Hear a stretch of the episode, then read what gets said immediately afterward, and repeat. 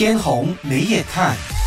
天虹没眼看的听众们，大家早上好。前阵子啊，我到一家读中讲座的时候呢，在这个偏乡地区，有一位读中生，他就问我：诶，为什么有一些人可以单凭他的一张个人照片呢，就能够知道他的个人相关资讯，还有一些相关的资料？比如说细腻到他住在哪里，或是他住的屋子，甚至是他的房子长什么样，还有他的就读学校，甚至是他的考试成绩都能够被查出来。那我就问这一位学生，我说：“那你曾经将你刚刚所提到的那些资料，你有没有上传过任何的一家社交媒体呢？”他就有一点迟疑不决，支支吾吾的说：“好像有。”但也好像一些刚刚提到的都没有上传过，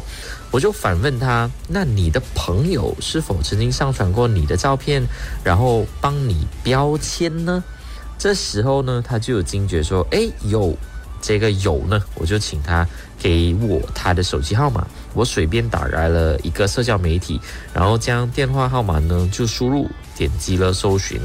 在我们两个呢，其实我们也并不认识彼此，也没有共同的朋友这个前提之下，我轻而易举的找到了他的个人账号，更轻易的将他的小号，诶，这里跟听众们分享一下小号是什么，也就是在时下有一些用户喜欢制作一些所谓没有照片、头像资料的账号呢，用来隐藏自己身份的一些社交媒体的账户，我也可以透过他的电话号码去找到了。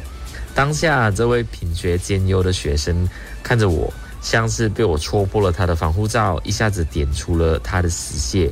二零零六年，当我开始修读大众传播的时候，讲师就用过多资讯的时代来描述现在的这个媒体氛围。那二零一六年呢？当我在电视台工作的时候，我的部门就是不停的贡献资讯于网络上的单位。二零二三年的今天呢，我已经成为了大学讲师。现在这些资讯啊，对我来说，跟对我们整个研究也查获，它足以让有心人士拿来犯罪。撇开有心人犯罪，一些大企业的人事部其实也会在面试新职员之前呢，透过社交媒体或是一些搜索引擎去找你的名字，来看看你过去做过或者是在社交媒体上面说过什么东西。